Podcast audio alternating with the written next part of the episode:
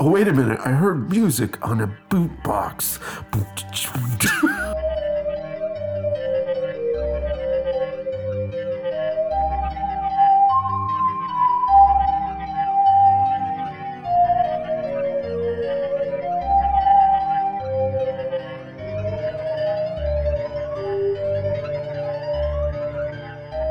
It's Midsummer Maniacs. Hey, Maniacs. hey, maniacs. I'm Sarah. And I'm Mark. And this is Midsummer Maniacs, a podcast dedicated to the ITV series Midsummer Murders. Each week, we dig into an episode of the show, including the murders, the mayhem, the loonies, and everything else we love. This week we're talking about Dark Autumn, which is season four, episode five. And this is episode 18 of our podcast. Just a little disclaimer off the top if you let your kids watch the show, they should be able to handle the podcast. But if the show is too much for your kids, the podcast probably is too. But it could be too much in so many different ways, you know? Indeed, it could be. This one may be too much just because it's difficult to keep track of everybody. and their goings on. Yeah. Luckily, a lot of them die, so that kind of simplifies it as we go on. It does indeed. This episode was filmed October and November in the year 2000. Broadcast date was the 16th of September 2001 with 9.77 million viewers. Go Midsummer. Go Absolutely. Midsummer. Directed by our favorite Jeremy Silverstein and written by Peter Hammond. I got an interesting little fact about Peter Hammond. Oh, yeah. In the early 70s, he directed a show called Ace of Wands. He wrote a show called Ace of Wrong. Ace of Wands. Mm-hmm. And this show that he wrote, the I, I just want to read the IMDb synopsis for you. Some of the actors in Midsummer have been in that, were in that show, by Yes. the way. Yeah. a telepathic stage magician named Taro and his two assistants solve mysteries and crimes of a bizarre or magical nature and battle against villains with various powers.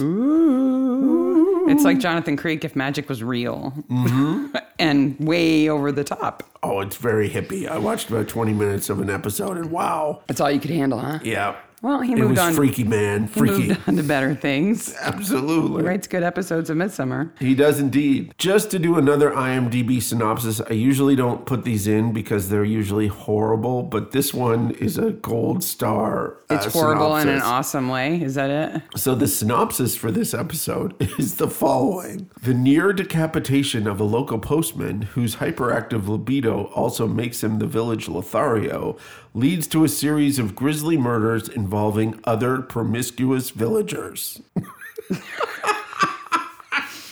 Wow. Okay. That does sum it up. It does. But it also makes it sound like he didn't die. Yeah. That he survived his near decapitation. yeah, because it you know it was only a near decapitation, not like the guy whose head rolls into the living room.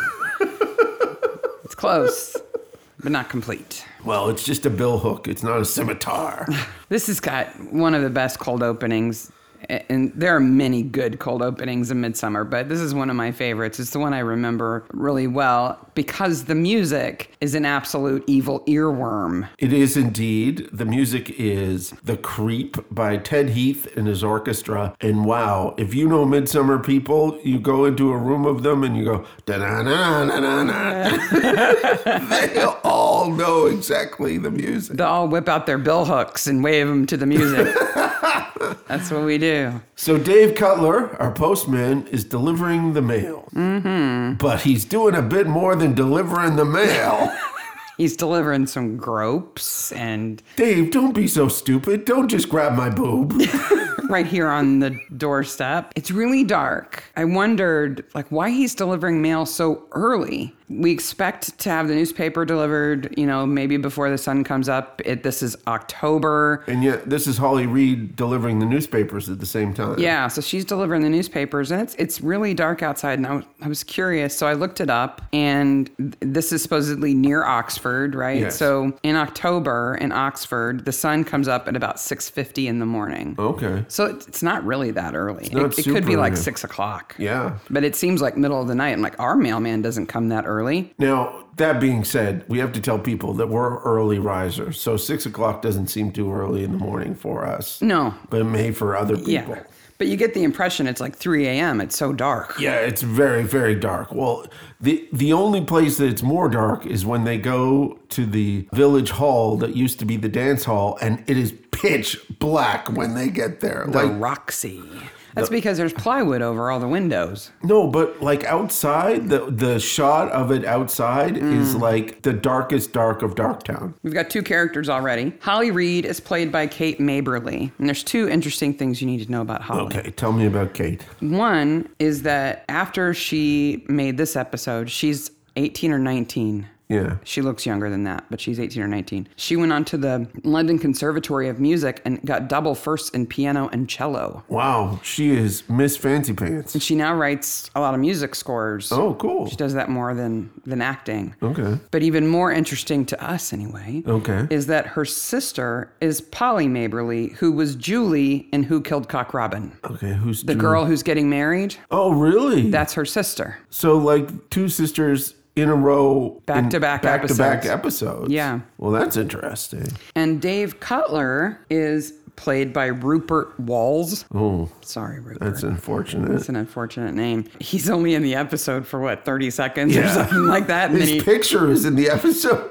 His apartment is in the episode longer, longer than he him. is, yeah. But he had another role to play in Midsummer. He was a third assistant director for five different episodes, including this one. So they were like, "Oh, the guy who was supposed to play Dave didn't show up. Hey, You're handsome. Get in there. get in there. Does this uniform fit you? Can you carry this bag? Yep, can you get it sliced off? Your head sliced off with a bill hook? Nearly. Nearly.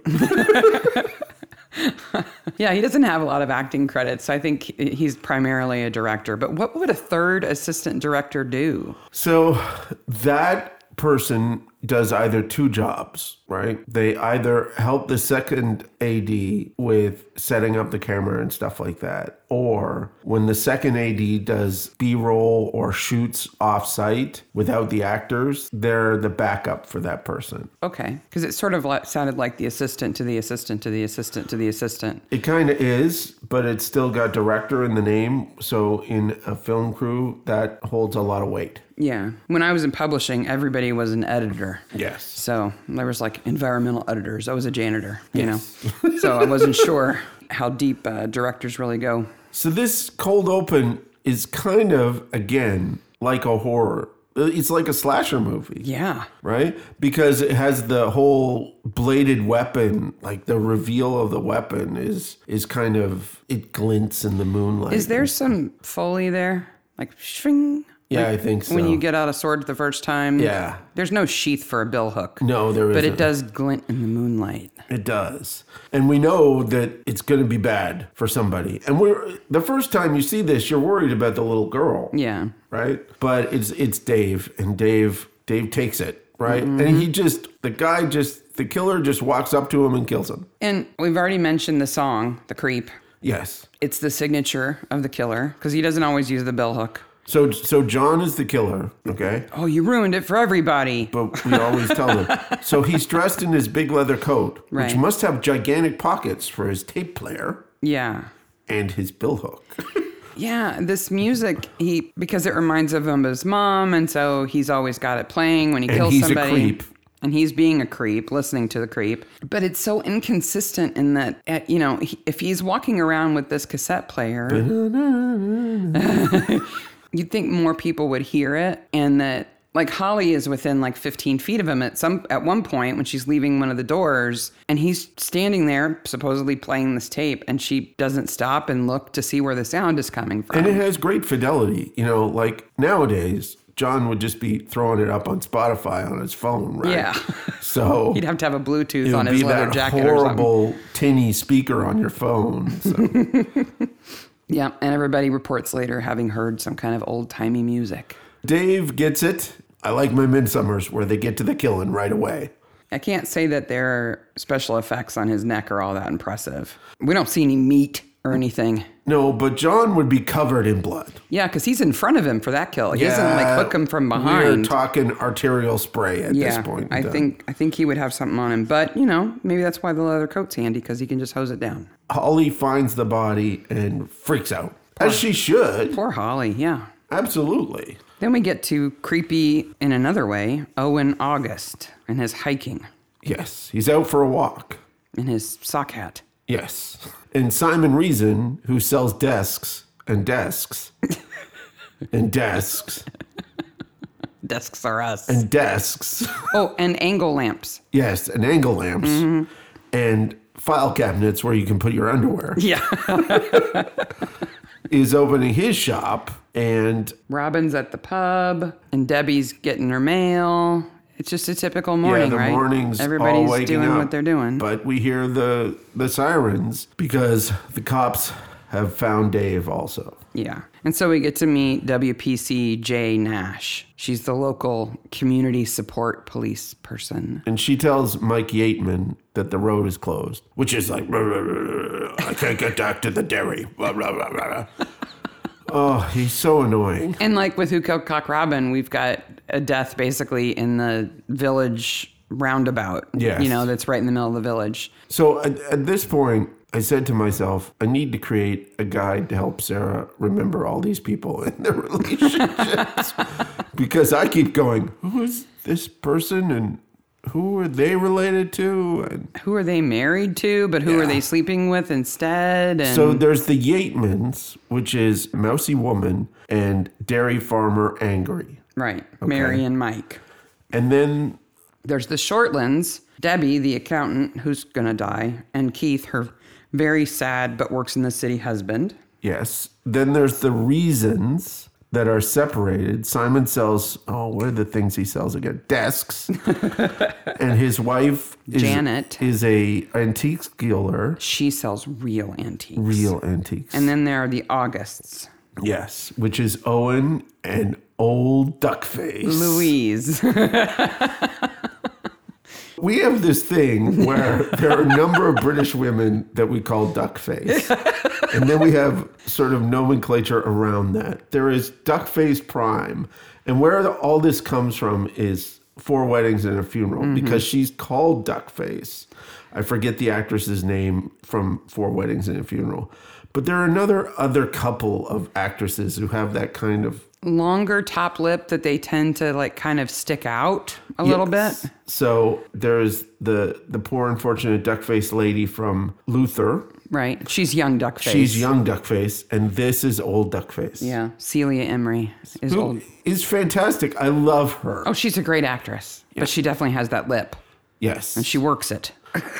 so Troy makes this. Uh, he, he's trying to guess like, why did somebody kill the postman? yes. And he says this thing that I still I I know what he means, but I haven't been able to figure out why he says it the way he says it. He's like, why why would somebody kill a village postman? The most you would get is a couple of giros Yes. that you could take and but you'd have to cash them so he's t- talking about like what we would call social security checks i'm Something like assuming that. but i don't know why he calls them giros I don't know because I have a note here that says look up what gyros are, and I didn't do it. i did Okay. and had no luck Okay.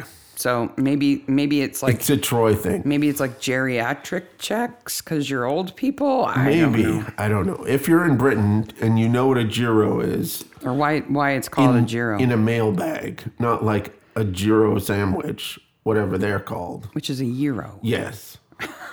maybe they're gyroscopic checks And he's just pronouncing it wrong I don't know. I don't you know. can't if see Troy me could doing do like a that. hula hoop motion in my chair acting like a gyroscope Uh, what do you guys do around here for fun? We have two pubs and a chip van that only shows up once every other week or once something like that. every other week.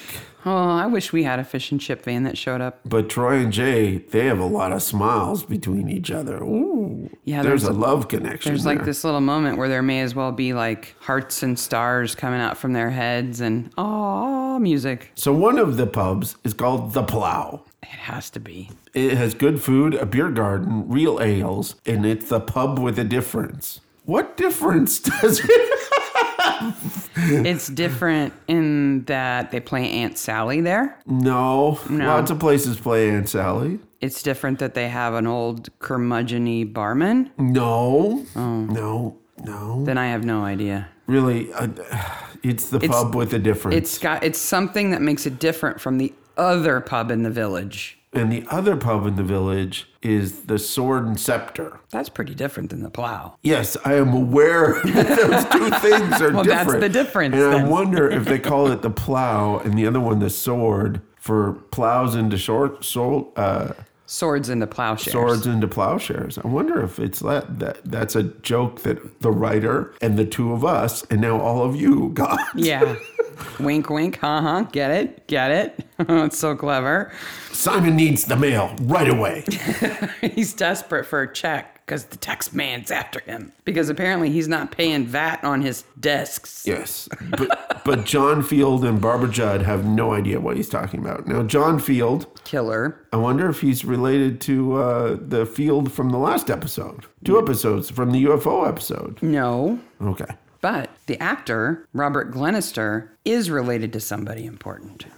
And who is that? Philip Glenister, who is DCI Gene Hunt in Life on Mars. Gene Genie. Gene Genie. He is Gene Genie's brother. Okay, that that makes sense because he he has a Gene Genie vibe to him. Yeah. Now, if you haven't watched Life on Mars, you have no idea what we were talking about. But Life on Mars is a it runs two three seasons. Yeah, it's set in the 60s. This guy goes back in time and is a cop, but th- none of that matters. The Gene Genie is like the coolest cop who ever existed. he He's is. like White Shaft. He's awesome. White Shaft with T. yeah, and they even call him Gene Genie. And there's that awesome sketch comedy that makes fun of Midsummer where Gene Genie comes in and solves the crime on YouTube. Yeah, and it- it's Gene Genie in Midsummer. Yeah, it made me think of that. Plus, he was formerly married to Amanda Redman, who plays D.S. Pullman on New Tricks. Oh, okay. She's the blonde who's like the one person who's always in New Tricks. Okay. Yeah. And they're married? Oh, okay. They used to be. They used They're to no be. longer Oh, married. well, that's a shame. Yeah, he's Gene Genie's brother. That must be an interesting gathering, Yeah. you know? Christmas. No, I'm the brother with the bad teeth. He's the cool one. like that would be the conversation. My note here is should John's face not be covered in blood? He's fast to to wash it off, I guess. and then we have Aid, who is, okay. the last episode, I talked about the useless vicar. Aid is the useless farmer, angry guy. Uh, Is he a farmer? I don't know what he actually does. All He's he like does a is- gameskeeper. Yeah, but not for anybody. He makes that damn fence the- all episode. but on the side of a hill and he's not fencing in anything. So those fences, there's a whole kind of thing around these fences. I forget the exact name of them. I'll have to look it up. They're like split reed fences. Split reed fences. And they're usually created when you're really poor and you want to put your animals in a spot Right. and keep them there. Yeah. But Aid has no animals. No. A dog. He, he has a dog and he doesn't appear to have a home because he only goes to the pub, but he's got a big old billhook. And if he's Owen's gamekeeper, if he actually works for Owen, he doesn't want to keep his job No, he doesn't. because he curses him out, disrespects him, treats him pretty crappy. Not like it, not like Owen is his boss, Yeah, absolutely. but he does have several bill hooks, one of which goes missing. Dun Hmm. dun dun. Mary is really upset Well, yeah. because She really liked her Dave. husband tells her Dave is dead. he knows that she's had an affair with him, but he told her to stop, so she did. That it was done. She's been behaving. yeah, since. Whatever. And then Simon's got like, you know, eight hours before he goes to tax prison, and Debbie's his only hope. Debbie, you gotta save me. Owen is, I find his character complex and troubling. Owen? Yeah. See, uh, okay. Owen's a creep. Okay. He does creepy things, but I kind of like him. I can't decide. I kind of do. But he should have been told what was going on in the village. wow. He's not walking around on his he, on his property. He's getting on his high horse on his property. Yeah, he comes home and it's like, "Wh- what's going on in the village? And Louise tells him, and uh, he's like, well, I should have been told. I- How does that make me look? And then she says, oh, poor David. And he goes, well, as you remember, you know, it was Dave, expect, except on special occasions. Like being murdered isn't a special occasion. Well, apparently having sex with Louise is. I think if you can call somebody by their full name on any day, the day they're murdered is one of them. I would think so, but the police are not really ex- impressed by Owen's E. OBE. No, they don't care about that. No. he wants everybody to care about it. And then th- uh, all these old dudes are, are at the bar, right? Yeah. It seems too early in the morning for them to all be at the bar. They're all at the bar. There's a lot of bar work done early in the morning here. And- he wasn't a very honorable man. He liked other men's women too much. Well, Ben, the guy behind the bar, is ticked Yes. because now they don't have a full Aunt Sally team. So Aunt Sally. Aunt Sally. What did I say? N- No, you said it right. you right. said Aunt Sally. Aunt Sally is a game that these pubs play. I didn't go into a deep hole for Aunt Sally. I went into a deep hole about finding out how much it would take for us to set up an Aunt Sally thing in the backyard Bitch.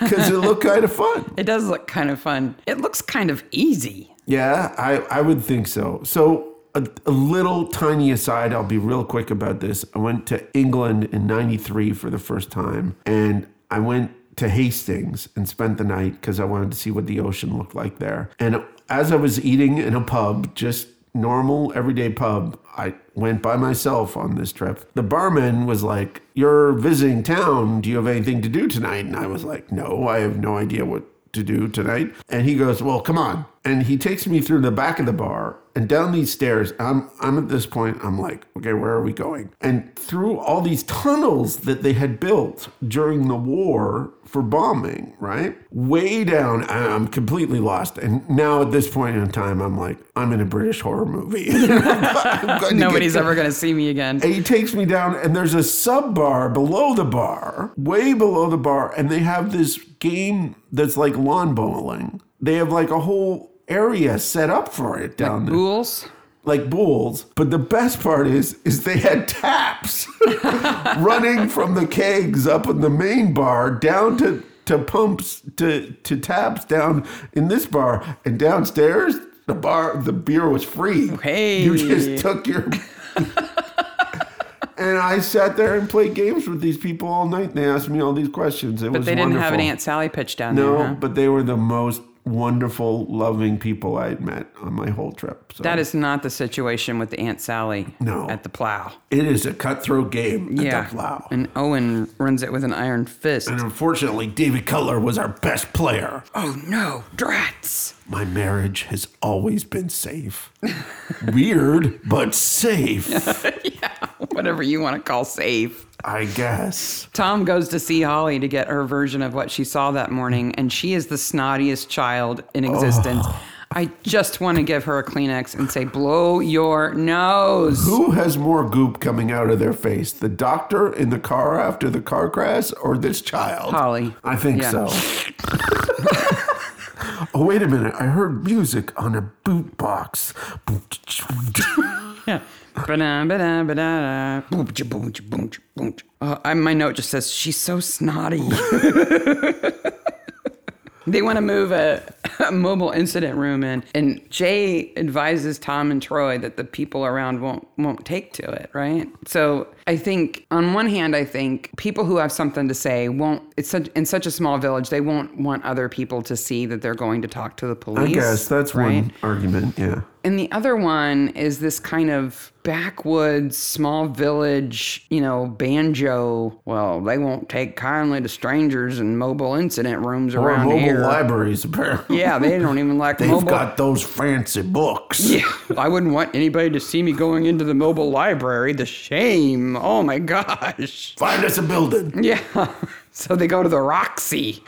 Meanwhile, Owen's listening to his version of music, oh, which is his wife having sex with Dave. Now, he's so weird. Louise is a trooper here because she had to record that stuff on her own in a studio somewhere. Yeah. And she's a trooper. She's an actor. That's Yeah. what they do. She's absolutely. I, I hope the guy recording that audio and her had a giant laugh ev- the whole day. yeah. I hope they had a great time. Or maybe she just already had some recordings and she just handed them over. Yes. Oh, here we don't need to record that. I got some. Bob Cutler, your name is now Dave. Yeah. and then it's suddenly dark. How does it get so dark so fast? We go from a murder that happens before sunrise and now it's dark. Okay, I'm gonna go over this a couple of times.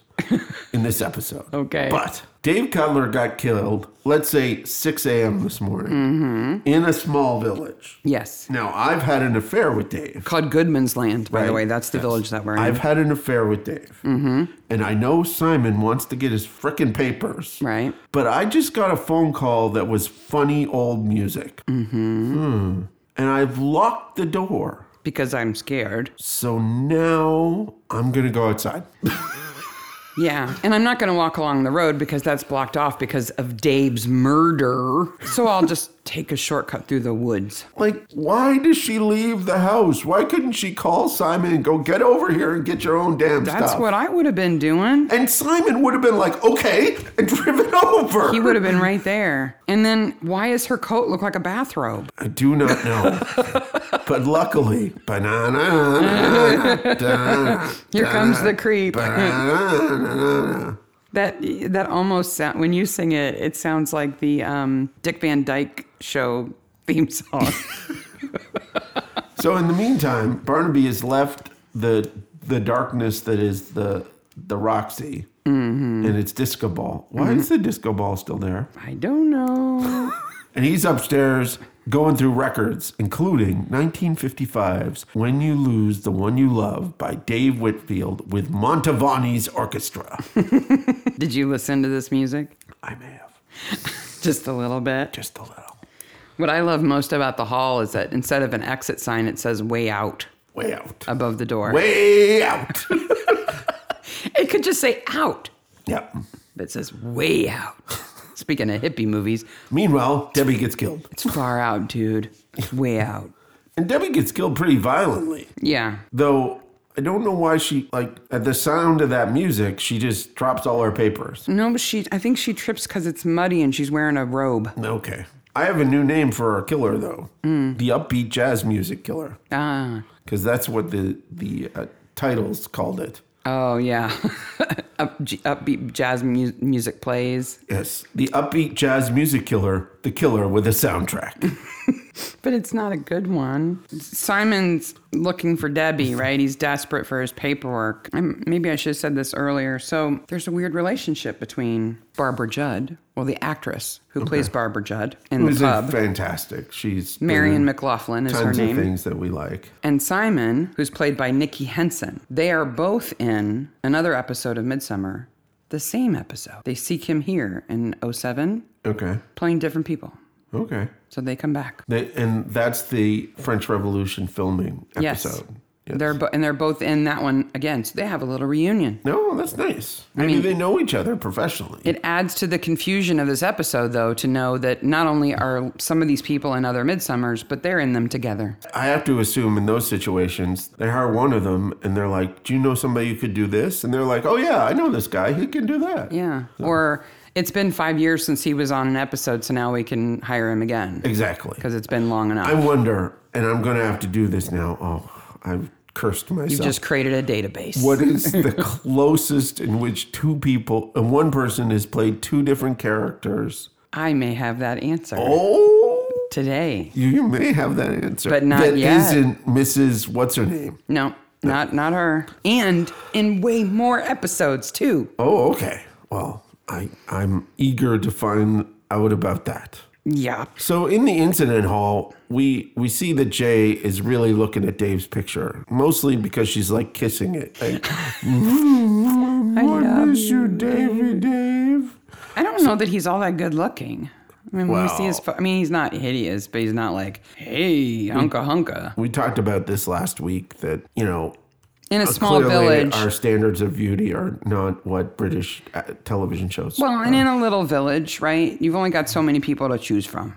exactly. And he's the best looking single guy. I can see that. So, okay. So Troy and Barnaby want to talk to Miss, Mrs. Yateman. And so they go to talk to her, but Mr. Yateman's there. He's on his breakfast break. Because he manages the dairy. So he must go to work at like two in the morning. And this is where he goes, I didn't kill him. I forgave Mary, and she's behaved herself since. Just want to punch him. And she's so sad. She she is just wrecked. And not only does he not care about that, but when he tells her that Dave is dead, he does it in a very callous way I think he's joyful that Dave is dead. and doesn't care that it's going to upset her. No. Or maybe he enjoys that it's going to upset her because that serves her right, you know? Yeah, definitely. By the way, have you seen my papers? Yeah, they're bloody in this in this evidence envelope. Well, give it to me. I need it. Well, Aid found them. so Aid brings the bloody papers to the incident hall. Now, okay.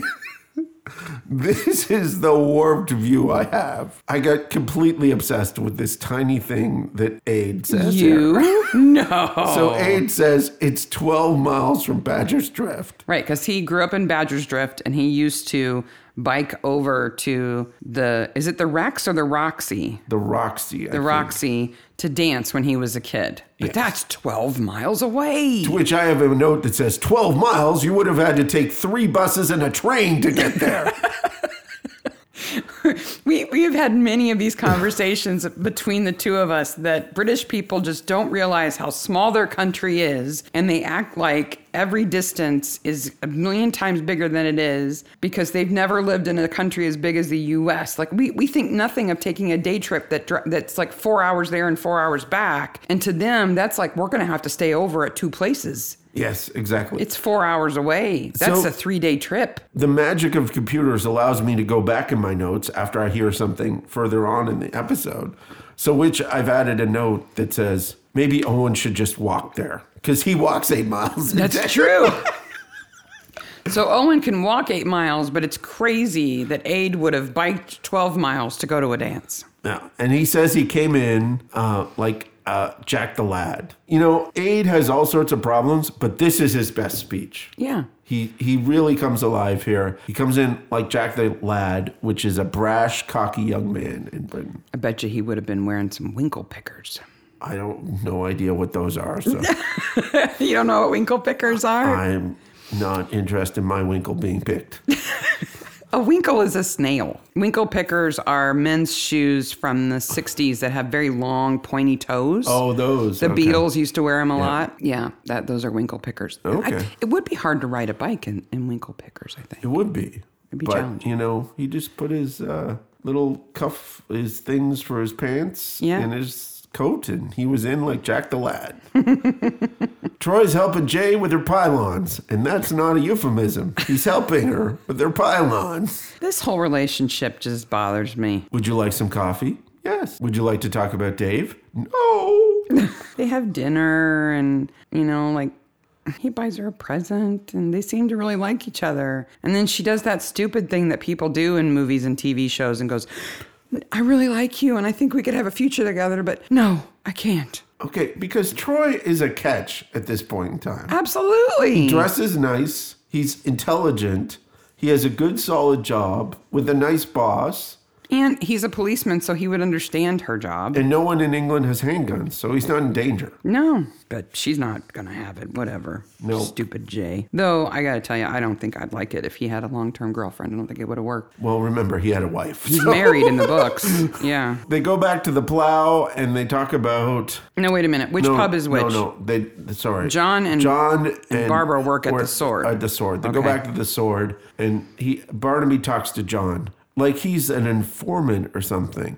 they really don't know how to write John when he isn't killing people. Yeah, he's just weird. Yeah.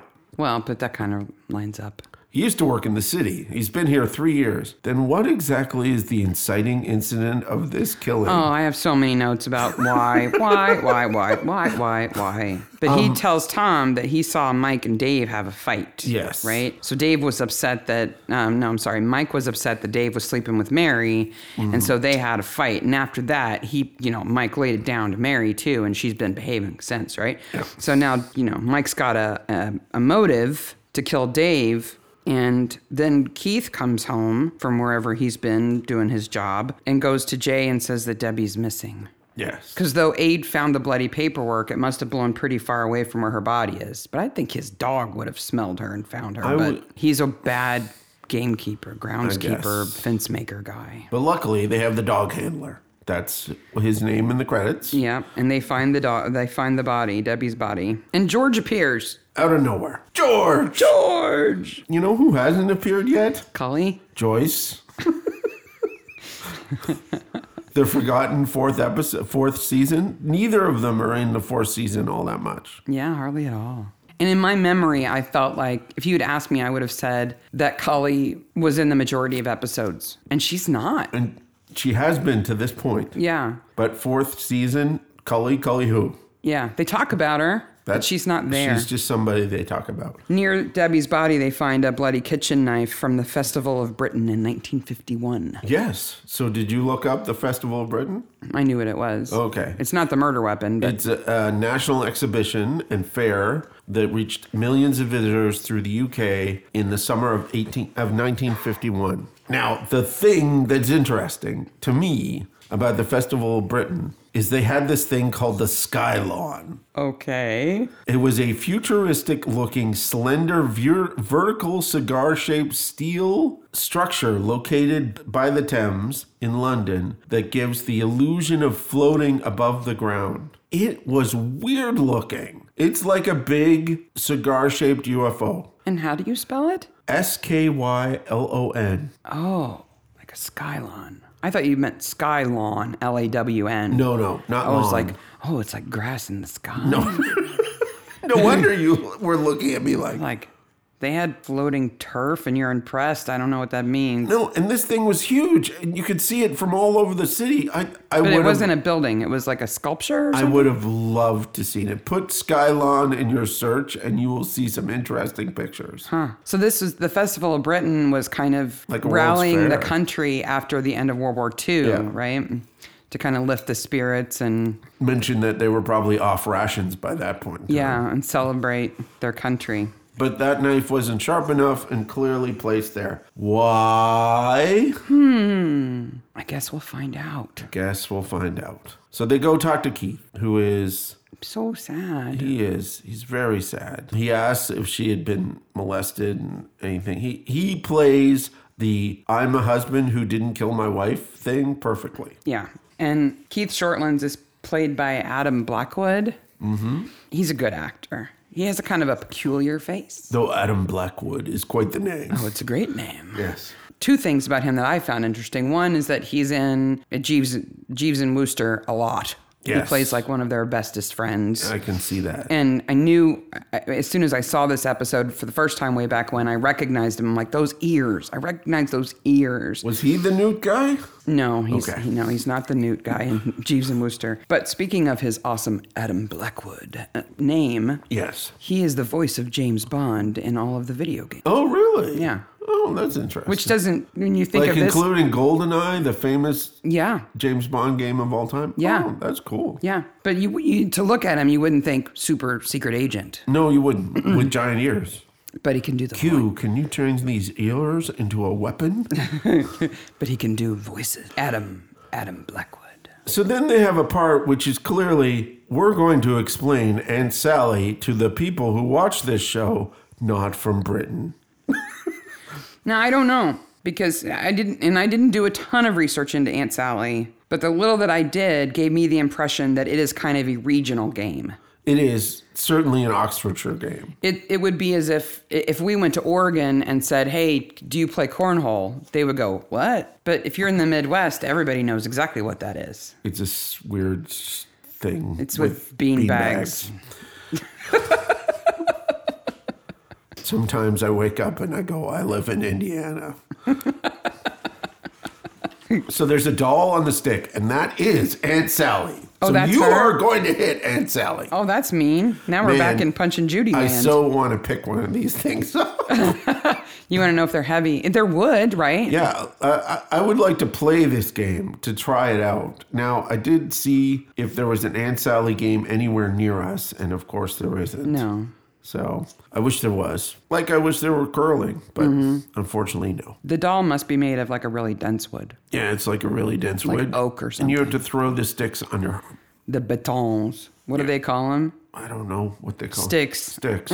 so Ben Barrow runs the other pub, and Aid is just Cranky McCrankerson at this point. The randy bastard.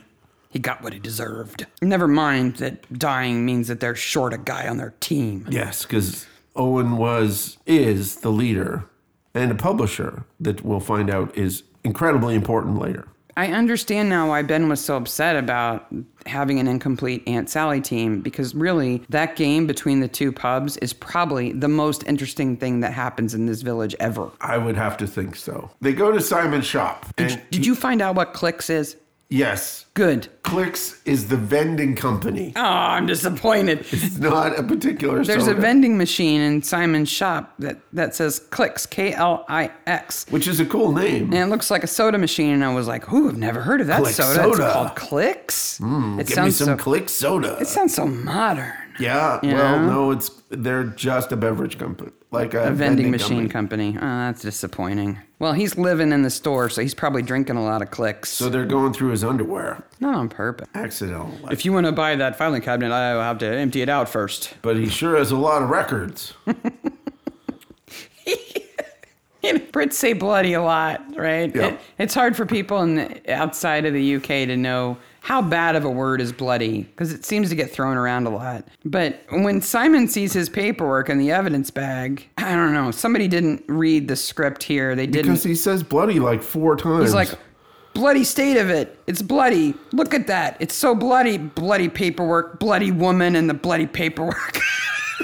it's like how you can make a whole sentence out of the F word and it makes sense. Yes. He's using bloody in every way that you can use bloody. including covered in blood. Covered in blood, you know, but also as an adjective for something that's frustrating or whatever. And yeah, Well, it's just a way for him to gain his independence. that's why he left his wife. yes. Yeah. No, she threw him out. Janet. I would have got away from her. She's misery. Well, Simon's uh, also getting it on with Louise because anybody with a sexless husband can sleep with anybody else immediately.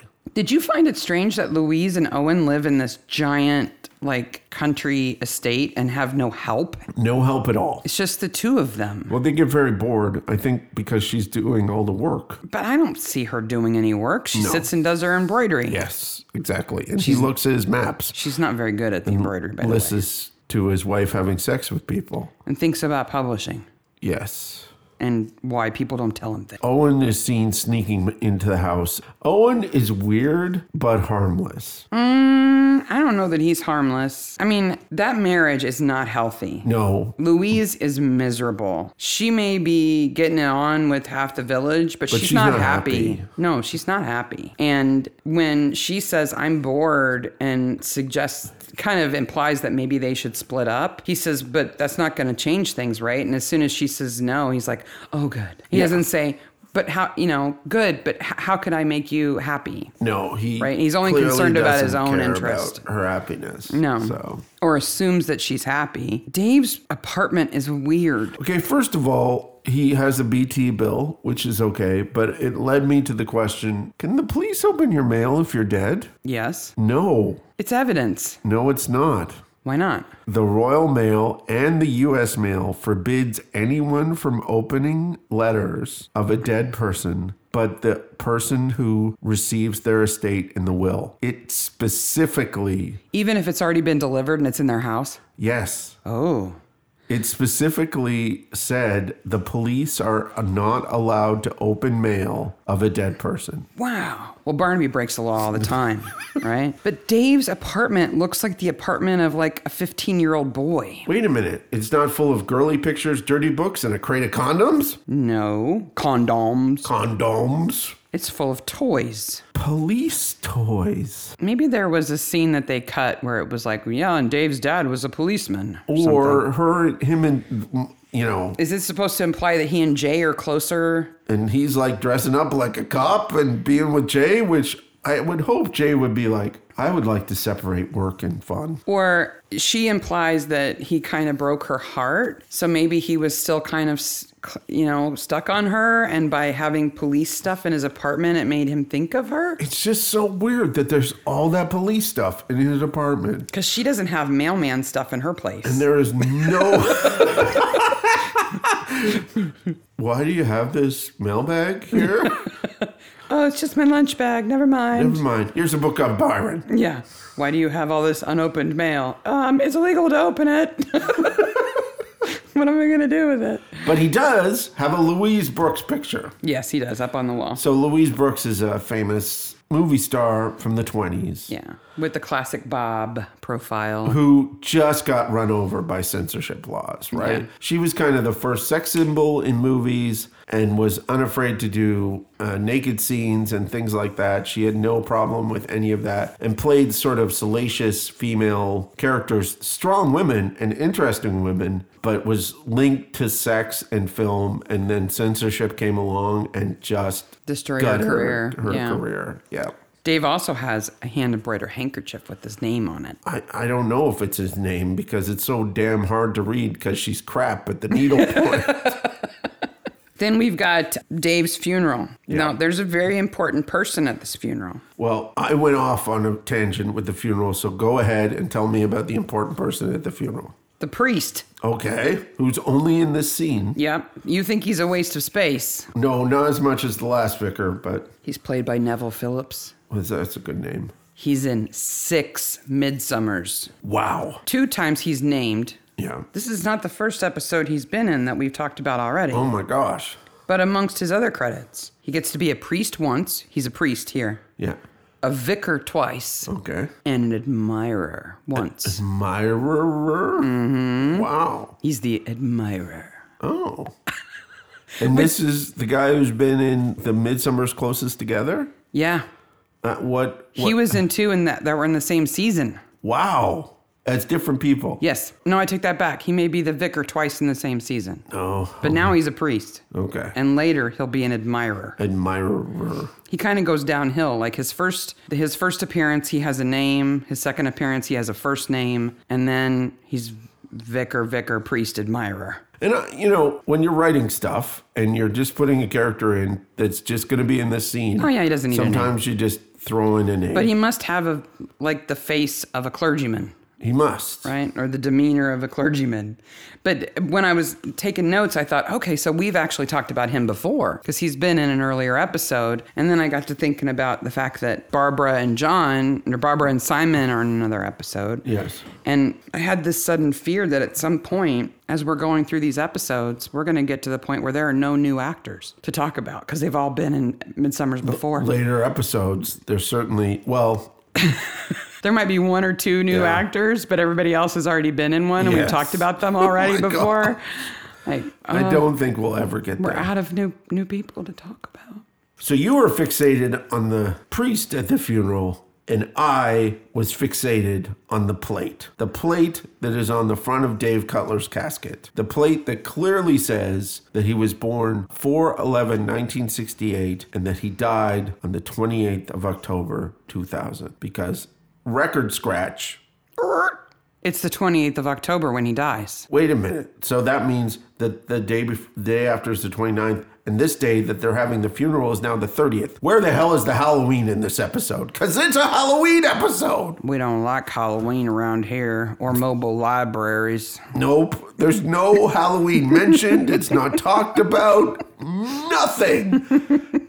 And okay, I may be a little Halloween obsessed. I love Halloween, but I'm like, There's not could there even- not be a pumpkin? Or, or just do this. Okay, just do this instead of the 28th of October. Make it the 15th, Yeah. and you skip everything, or make it the 2nd of October. Well, to them, I guess Halloween's not a big deal. Okay. It wasn't even a notable thing to avoid or include or I do realize that it's not as big in Britain as it is in Canada and the UK and and the US, but it's still a thing because there's other episodes that reference it. Yeah. And it's still like fall and harvest. You would still see like corn husks and pumpkins and gourds and that kind of thing. So this is will be forever the un-Halloween episode now. It it is. I mean, it a culminates number- on Halloween. Yes, it does. So I have in my notes, why are these people not getting ready for Halloween? Wait, this is actually the 30th. I'm telling you, it's that small village thing. so we'll go no more roaming. Roving. Roving. Roving. Roving. Then we get to meet Janet. She's bitchy. She is. Do you know where we know her from? Do you remember the Firefly Cage episode of Lovejoy Yes. and the crazy American woman, I think it was? Yes. That's her. Oh. Well, she also, uh, her name's Kim Thompson, the actress. She almost ruined my day. How? Kim Thompson ruined my day. Well, researching Kim Thompson ruined my day. Almost ruined my day. Please go on. Um, she was in a short-lived mystery show called Virtual Murder. Um, Okay. uh, yeah, in the late '80s, where she and um, a guy who was a, I think he's a lawyer, he's a barrister or something like that. Um, they investigate crimes that have kind of a supernatural kind of twist to them, sort of X-Filey sort of. And so I thought, I want to see a clip of this show. I want to know like how paranormal did it get, and did they debunk that stuff, or was that the point of the show? now, what Was that- year is this? in the late '80s. Ladies. It's called Virtual Murder? Um, Yeah, there's only six episodes of it. That's impressive that it had that name in yeah. the 80s. So I did some Googling to find a clip of this show and found something completely different. Yes, so this is the text that you sent me this morning that freaked me out I because found I thought you were making it up. I was not making it up because as I was looking for a clip of Virtual Murder, the show with Kim Thompson in it, I discovered that there is a Murder She Wrote episode called Virtual Murder in which Jessica, the old lady from Nantucket, goes into virtual reality to solve a mystery. I seriously worried about my wife Sandy at this point in time. I was like, baby, that didn't happen. It just didn't happen. You you said it was a Berenstein Bears thing. Yes, it c- clearly like like in that happened in an alternate universe. the universe it's not real. that we exist in. No point did Jessica Fletcher put on a VR headset. I said, "OMG, did you know there's an episode of Murder She Wrote where Jessica Fletcher goes into a virtual reality to solve a mystery for a friend who makes video games?" And you said, "Um, no, there isn't." and I said, "1993 episode called A Virtual Murder." You you said, "That's a Berenstein Bear fake level thing." I said, "I just watched a clip," and then you said, "OMG." headset and everything. ZOMG. and then I sent you the clip and you just said the F word. Yeah. so of course we'll put the clip. Needless Mm. to say, I couldn't help but watch 25 minutes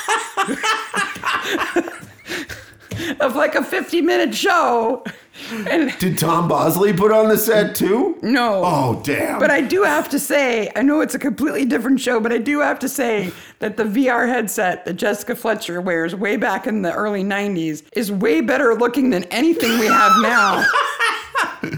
It's No, like it mirrored looks- sunglasses and black gloves, No, and it- she's in VR. yeah, it looks it looks like an Oculus Rift. It looks like one of the Okay. the latest technology. 25 years too early. No, baby, that's like 30 years too early. Okay, even more. And Jessica is good at it immediately. Of course she is. You know, Barnaby should go into VR at some point. that would be awesome. There, there is a mem- there is a mention later about email, and then there's a point where they talk about Twitter on Midsummer. I'm sure of it. Yeah, with John Barnaby. Yeah, I think so. All I, I, all I know is that that darn show that Kim Thompson is in, I, it was a Google trap. I, it's like I woke up 40 minutes later and was like, wait a minute, what was I doing? Oh, yeah, I'm supposed to be researching stuff. Troy wins a leg of lamb He does indeed. in the big meat drawing. So the It's the sign, best poster ever. the sign in the plow says it's the plow weekly meat drawing. So this is weekly. Every week they give away meat. One pound per strip, which I'm assuming is a ticket. Yeah. Top prize, large leg of lamb. Second prize, free range chuck. Third prize, this is the one that I'm a little leery on, ox tongue and or heart. Ew. And then fourth prize, homemade sausages. I don't If want- I won third, I'd be like, can, Can I trade? Can we trade? I got a tongue, And Troy won first place, like a lamb. leg of lamb, which is like in a pressure wrap thing, like. It's vacuum sealed. Yeah, but What? I would thought that this was like a farmer who had brought this stuff in. Yeah, but even local meat processors can do vacuum sealed. Well, That's Oh, I not a know, big deal. but I would have liked to seen it wrapped in the kind of butcher paper. Then we wouldn't have been able to see what it was. and then you open it up and go, a leg of lamb. Why is this in here? I don't know. It has nothing to do with the story. Like if Troy used the leg of lamb to beat up John at the end, Hey. that I, I could see that. There's this whole kind of uh, weird village integration It's thing in this Chekhov's whole leg of lamb.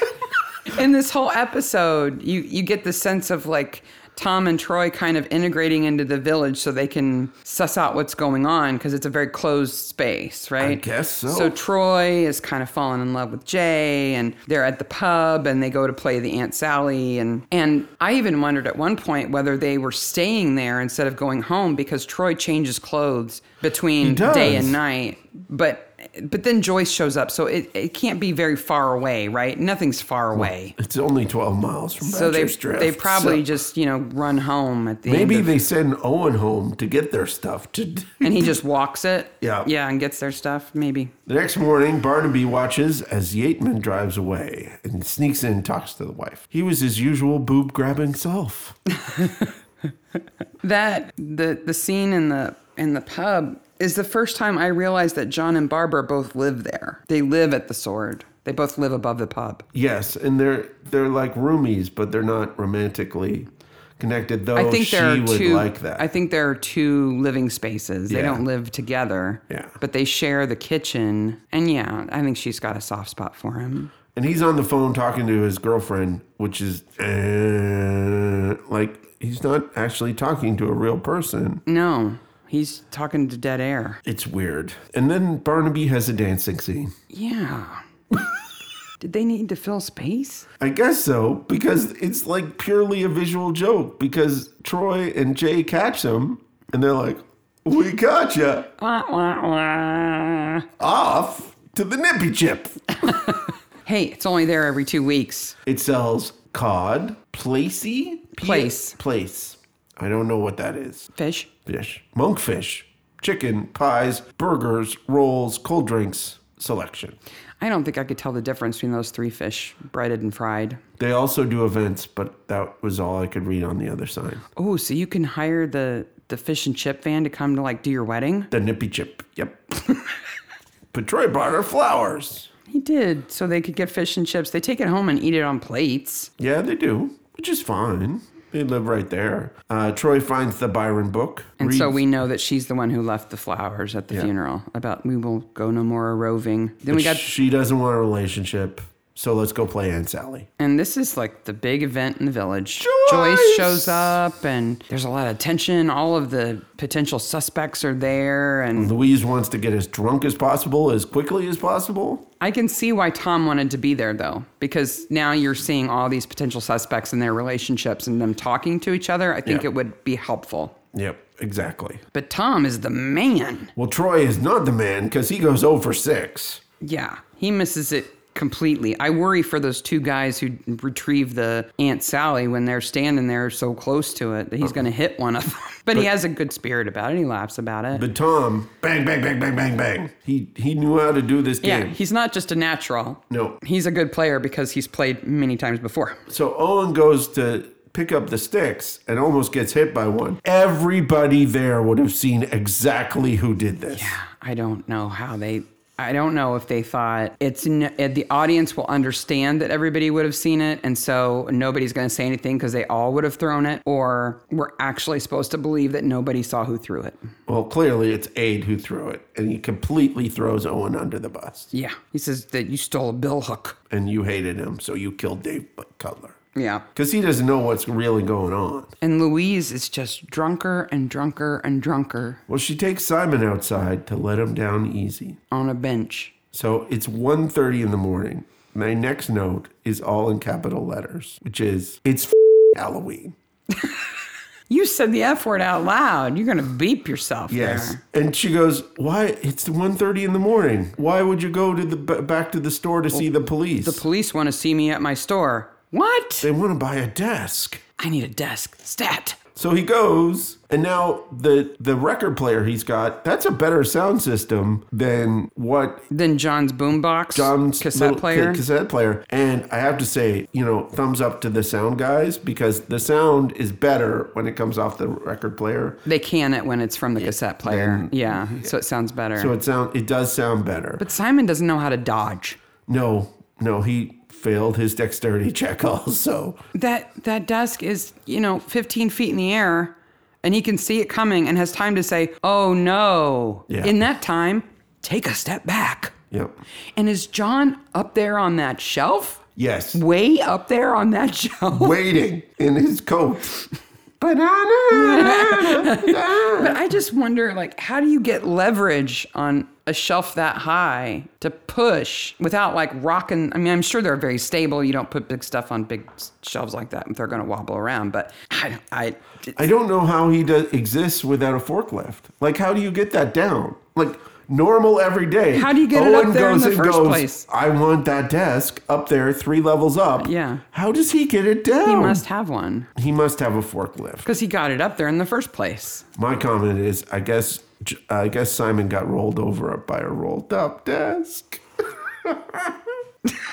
You know, he could have even taken a step forward, He could have. That would have dodged it equally. and the leg area would have uh, made it clear him. Yep. Mm. The morning of Halloween. Sometimes I walk eight miles. Well, then you could go between Badger's Drift and the damn Roxy. I just keep noting what does aid do? what is aid's job? Why is aid there? At the scene of the crime, where they find Simon, they find a scarf with perfume in it. It's tacky. and then we see that it's The Creep by Ted Heath. Like yeah, it- that's where we first see yeah. the name. And uh, some old tat, which is makeup, which is uh, frosted lipstick, Pink. frosted pink lipstick. Louise admits to Tom that she's had all these affairs. She's very straightforward to it, uh, to him, and frank about it. And Well, think think of poor Louise at this point in time. The last two men she's had sex with are dead. right, She's got to be a little on edge. I would be. Tom says, "Why does everyone in this village seem to be at it?"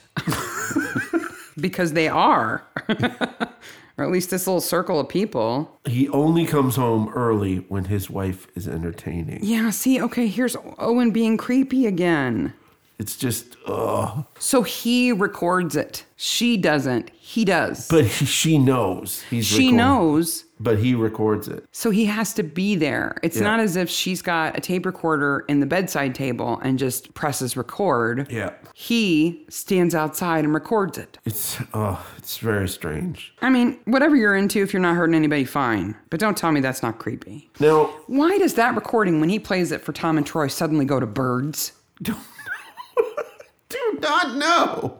It's like sudden. It is. Louise says that the goes through the evidence, touching it with her hands, that the scarf and the lipstick, and this is probably the best line of the episode for me is it's something a man would buy for a woman because he thought that's what a woman would want. But in the 50s, Yeah. Troy and Jay, though not going to have a long-term romantic relationship or short-form bonking, can dance. to Dean Martin. Yes, who's singing Tangerine, which was written by Johnny Mercer and Victor Schweitzinger, which has the great line about across the Argentine. Because how on earth do you rhyme tangerine with any other word? Orange. There's a gap in this story that I don't understand. See if maybe if you can explain it. yeah. So to this point, Tom has not actually heard the music that the killer plays. Yeah. Nobody has sung it for him. No. We have no reason to think that he knows anything more than it seems like old style band, big band music. right? Exactly. It made him look around in the attic, probably just reminiscing about music, though he's not old enough to have been involved in World War II and big band music. But then he and Joyce are in Oxford and they're in the music shop. Okay. I have lots about the music show.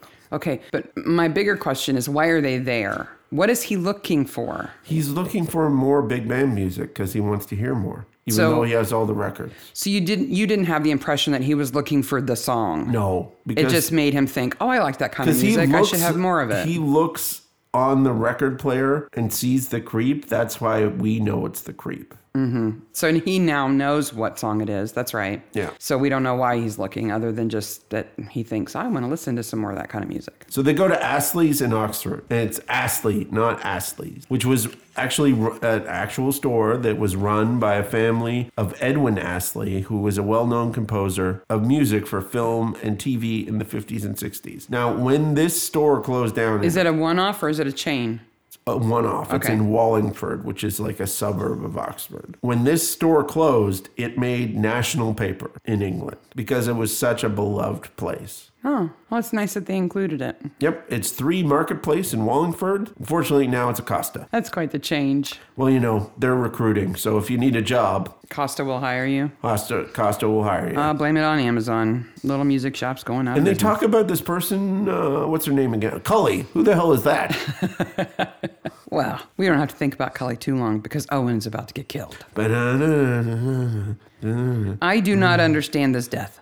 yeah, there are several problems. First of all, it's way out in the open, right? It's, It's com- remote though, it is remote. Luckily, but John Aid, has to drive there. Aid and his cigarette are there. The same cigarette he's had in every single scene. But they're kind of across the valley a little bit. So John drives his car up there in the mud, Knowing Owen will be exactly there, though Owen walks a different path every day. guess. Plays the music in his car, but Owen doesn't see him coming. No. Gets out and beats Doesn't hear the car door. beats Owen with his own stick. and then takes a pen and puts it in a tree. Yeah. Why? And then when the cops get there, they said, Oh, this happened like half an hour ago. Well, then you should have passed John on the way down. If not, they just drove over his tracks.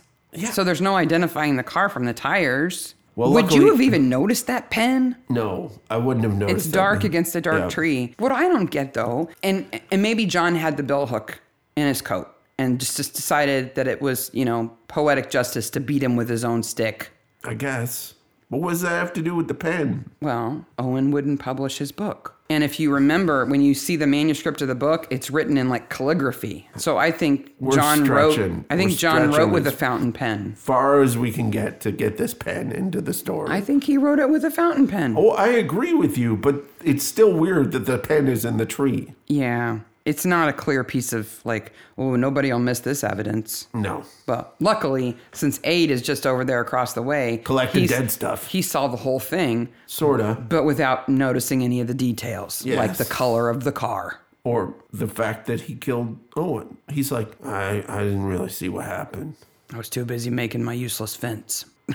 Me and my dog. So Owen, Simon, and David, all important men in Louise's life, are all dead now. Louise is having a bad week. Debbie just got caught in the middle. Yeah. Poor Debbie. She and Louise did not have a relationship. Debbie's husband's moving to Dorset, though. Well, wouldn't you? Yeah. He wanted, uh, somebody wanted her to work on a typewriter and wear an old dress, but we're not sure who. Well, don't forget, now that John's come off the mountain after killing Owen with his own stick, Being covered in blood, sorry. his imaginary girlfriend has broke up with him. Oh, my imaginary no, girlfriend. wait a minute. His imaginary mom girlfriend broke up with him Exactly. because his girlfriend's name is Tammy, which was his mom's name. Okay. I realize that I'm in a unique situation, that my mother's name is Madonna. which I never get over because she's the least Madonna like Madonna ever. But I'm not going to date anybody named Madonna. And certainly, if you're going to imagine a girlfriend to impress your friends, you're not going to name her Madonna. No, I'm, I'm dating Madonna as a different context. oh, really? You're dating Madonna? Sure.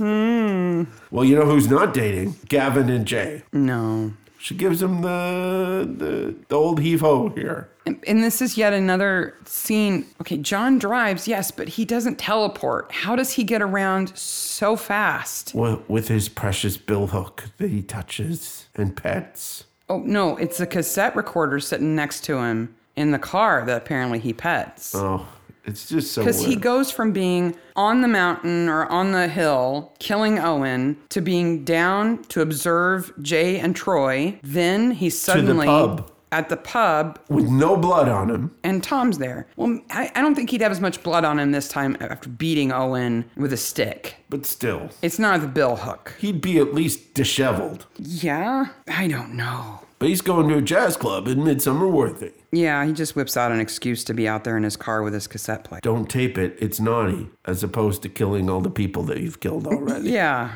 yeah. Well, if you really want to break the law, don't don't record a concert. I have another little note here that says these people have missed Halloween completely.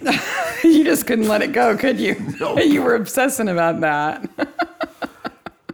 Barbara says John needs cheering up. That whole thing about Tammy comes out that that she's never called there, and then Dave is suddenly a suspect out of nowhere. Not Dave, John. John, sorry, John is suddenly a suspect out of nowhere. I realize they're running late in the episode, but all of a sudden it's John, John, John, John. So you don't think that Tom has a good reason to suddenly be suspicious of John? No, not as a killer. Well, we know one of his alibis doesn't really hold Yeah. when he took Barbara into town. Well, that's before that he's a suspect though. Like Everybody is. I'm talking before that, and I realize everybody is, but I just feel it kind of centers on him a little too quickly here. yeah, it's it's kind of a sudden click without an explanation. Yeah. Right? Now, certainly after Tom sees John's room, done deal. It's one and one pl- equals he's the killer right there. Yeah. He's Norman Bates. He's got a typewriter. He's got a book entitled uh, Dark Autumn by John Field, which is handwritten with calligraphy. and bound with ribbon. Uh, he has That's not how you several deliver shrines a to manuscript. his mother.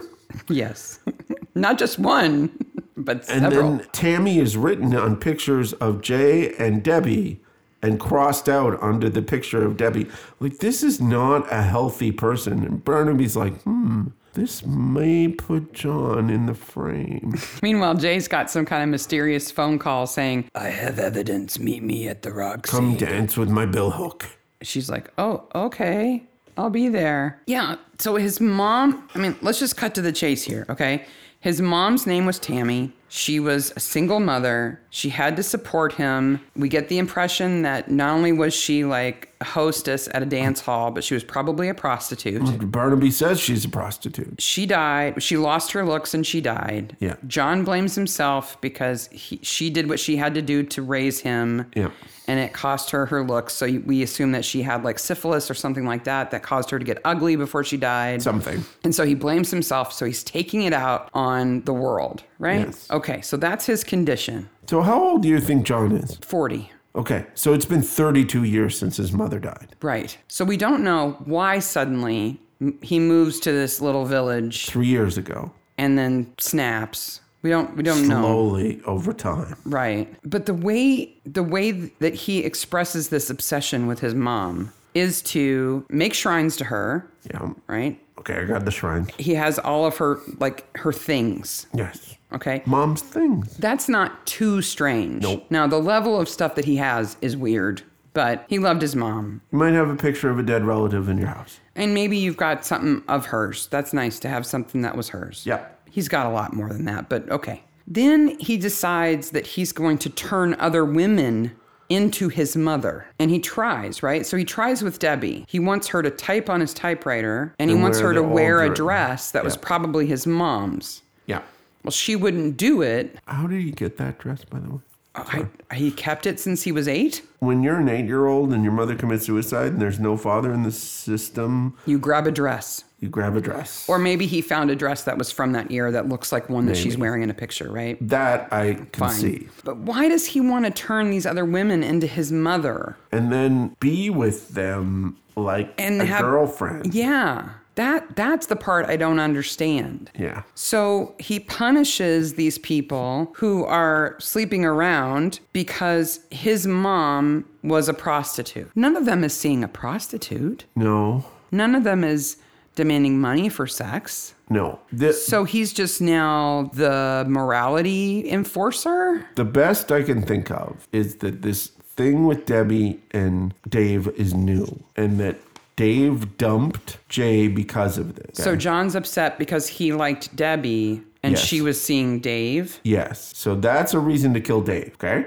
for stealing his Tammy. it's a reason to kill Debbie because she cheated on him. Right? It's not a reason to call si- kill Simon. Simon has no reason to die in this episode. No, he dies because he wouldn't sell John the desk, Okay, the but author's desk that he That's thought all- he needed to have. that happened a while ago because Owen has a lot of shit on that desk. So that, Oh, yeah. this happened a while ago. So why didn't he kill him then? John says he killed David for preying on women. He kills Debbie for not wearing the dress. He kills Simon for being an adulterer and not selling him the desk, and Owen for rejecting his manuscript. But why did he not kill Simon and Owen earlier? I don't know. That's Why what I didn't he can't call Da- understand. kill Dave earlier. There's no inciting incident in this that makes any sense. We are going extra far to try to figure this out. Right. If we could add to this story and we could say, John recently found his mother's diary. Where she said, This is my life and these are the and my kid ruined my life or something. or no, th- these these men that I pinned my hopes on were cheating on their wives and, and dumped me and and abused me and Something like that. then maybe a, a, a brain that's not right might say, Oh well, then all these other people are like the men who hurt my mother. Or even just be crazy and give him a real girlfriend, not named Tammy, and have her dump him. Right. Even that, the heartbreak of another woman leaving him. Because Right. that's the plot of a future Midsummer. But no. I don't want to give it away because th- there's spoilers Yeah. here. But there, there is at least one other Midsummer in which a killer goes on a killing spree because he got dumped by a woman who said he- she was going to marry him. But so he manufactures that. His Yeah. fake imaginary girlfriend Why dumps is him. he manufacturing pain for himself? Maybe he needs a reason.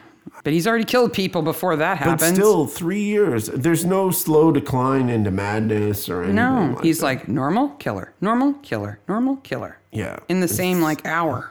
He tries to kill Jay, and and Troy gives him a good thumping. Jay is pretty good too. Yep. And then they interview him there, and he spills the beans about everything. So then they go outside, and Troy says, "I bought her a book of Byron poems." So now we know who is a Roven. We already knew that because the book was in her place. And then the episode ends. the end. Did you have to end it real quick? Meanwhile, Cully's in the background going, I came all the way from France to be in my scene. And everybody else is checking out wardrobe for the next midsummer that they're in. it just, it ends way too quickly, and the killer has no actual motivation other than being crazy. Maybe that song made him crazy. I, th- I, he's the creeper, the creep. He is the creep. So best corpse, we've got Dave, Debbie, Owen, and Simon. I'm going to go. I like Debbie. She's got her mouth open. She's got some blood on her. She's not bad. Do we actually see Simon, or we just see part of Simon? Part of him. Yeah. He's under the desk. Owen's not very good. I'm gonna have to go Debbie. I'm gonna go Dave. Dave. He's the even- original, and he's got a postman's uniform on, Yeah, he, but, and he's nearly but he decapitated. did- you don't see any meat. But of course, meat would Take it beyond the Yeah. rating. So it's either Debbie or Dave for sure. After the credits, So this is where it gets really interesting, right? Because now Louise has a bunch of money and no connections to this town. no, she's out of there. She is like there is a Louise-shaped hole in that house. yeah, because she doesn't have any connection to the estate and all that stuff. She doesn't care about that. and all Barbara the is- men she liked are dead, right? Barbara's now on her own, Heartbroken, and she needs a lodger. and Keith is sad. Keith is He's already moving on, Yep. but it's he's sad. what where I'm I thought about after the episode and I thought a lot about the Yatemans because Mary is still stuck m- being married to that idiot. Mike, It's just her there- life doesn't change. There's no justice for Mary. No. All she wanted was some fun in her life after being married to the asshole. Now, I'm not condoning infidelity in any stretch of the imagination, but if there was a woman who needed some fun in her life, it was her. Yeah. But there's a bigger question. Okay. What's going to happen to all those desks? Wow. I'm going to need a forklift. I kind of enjoyed thinking that Julie was going to be stuck with figuring out how to get rid of all the junk that Dave has in his store That's true. She would be because That she'd she doesn't- inherit all of it. because they're not divorced yet. No. And she thinks it's all crap and that he was crap. And, And guess she what? owns all of it. now Now, she's stuck with it. All the angle lamps and ugly desks and, And file underwear cabinets and and, the file dirty cabinet. underwear. Yep. She's got to get rid of all that stuff and she That's- deserves that. Yeah, she does. And Jay is, uh, you know, left lonely and alone in a little village full of weird people. So I have a question about Jay's house. Is that a station or a house? I think it's combination. Yeah, and 'Cause she's, she's the a- only one there. Right, 'cause she's it the- says police outside the house. Yeah, she's a community support officer, so I think she's got like a little office built onto the side of her semi-detached. That's the police station. Is that where she keeps her Byron? yes, and her her um, pylons Yes. right there. Yes, exactly. So that was Dark autumn, and now we've got a big question we need to ask the audience. yes. So we are mere days away from new episodes of Midsummer. They come out on the 1st of December. So when you're listening to this episode, if you're listening to it on the day it drops, it will be the 18th of November. So we're just a little less than two weeks away from new episodes. And we're thinking that we ought to do something special for the new episodes, but we can't decide what to do. So I don't want to spoil new episodes for anybody. Right. But I also want to kind of make it an event, like a live tweeting event. Or the other thing is, I was thinking is we probably won't get these till the 2nd of December on Mm-hmm. Acorn and BritBox. So, and we'll probably only get one episode a week. So this is kind of a four week situation here Right. So we could do a little mini episode that just that said this Point- is full of spoilers. or that, that isn't that just points out like ooh here's a few fun things in the new episode without Yeah. talking about who the killer is we could live stream watching it for the first time we could Which is kind of crazy because we'd have to clean up the living room. we could do a live tweet event where Yeah. a bunch of us watch it at the same time Yep. you know and and tweet our responses as we go together and a lot of you are on twitter and thanks for all the great messages that you already post yeah, or Instagram, we do the same thing. Yeah, so. but you know, we're all in different time zones, so that might be difficult. So, what we want our goal is to make it a little bit special without ruining it for folks who don't get a chance to watch it at the time, but we don't want to just let it pass, you And know. I also don't I, like I don't want to step on Acorn or Midsummer's toes. No. If they have something planned, we're gonna go with whatever they have planned. Well, join in. Yeah. Absolutely. But you, listener, awesome people, if you have an idea, yes. I'm thinking of Suze, Yes. Suze on Twitter, Sue's on Twitter. amongst lots of other people. Uh, if you have an idea of something fun, that would be awesome. Share it with us, leave it in the comments, send us a little message, share your ideas, and we'll see what we can put together. We'd like to do something fun. I agree. Next week is episode five, uh, season five, episode one, and I've I've made a decision that it is season five, episode one. Even though It's- there's there's controversy controversy, around it. yeah. and we'll cover the controversy, and we'll cover why I came down on this. And it's called tainted fruit. They ripen by their own corruption. meddlers. Poor district nurse. It's a fun episode, and it's Yeah. always fun to share them with you. Um, so leave us a comment, follow us on the Twitter, the Facebook, uh, the Reddit, all those different places. You know Yes. where we are. So Absolutely. Until next time, bye, Thanks, maniacs. Bye, maniacs.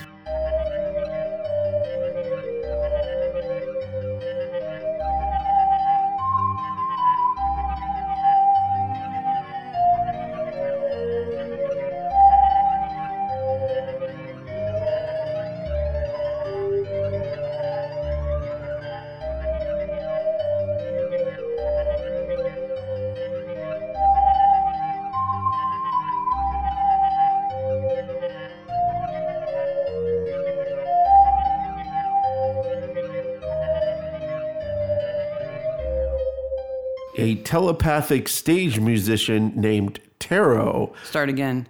He's not a musician. Okay. A telegraphic stage. No, he's not telegraphic either. Okay. Third time's a charm.